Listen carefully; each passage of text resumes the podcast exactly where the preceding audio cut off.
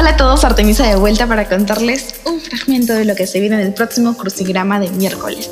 En esta ocasión estaré acompañada de mi amigo el chino y el flaco y vamos a recordar lo que fue la trilogía, la gran trilogía icónica de Karate Kid.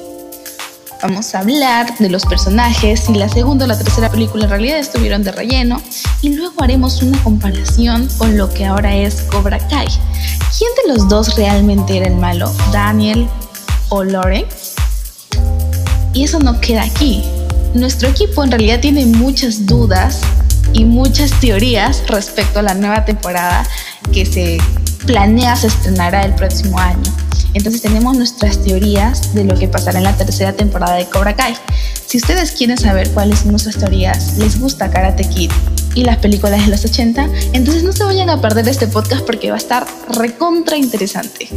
Los quiero mucho, nos oímos luego.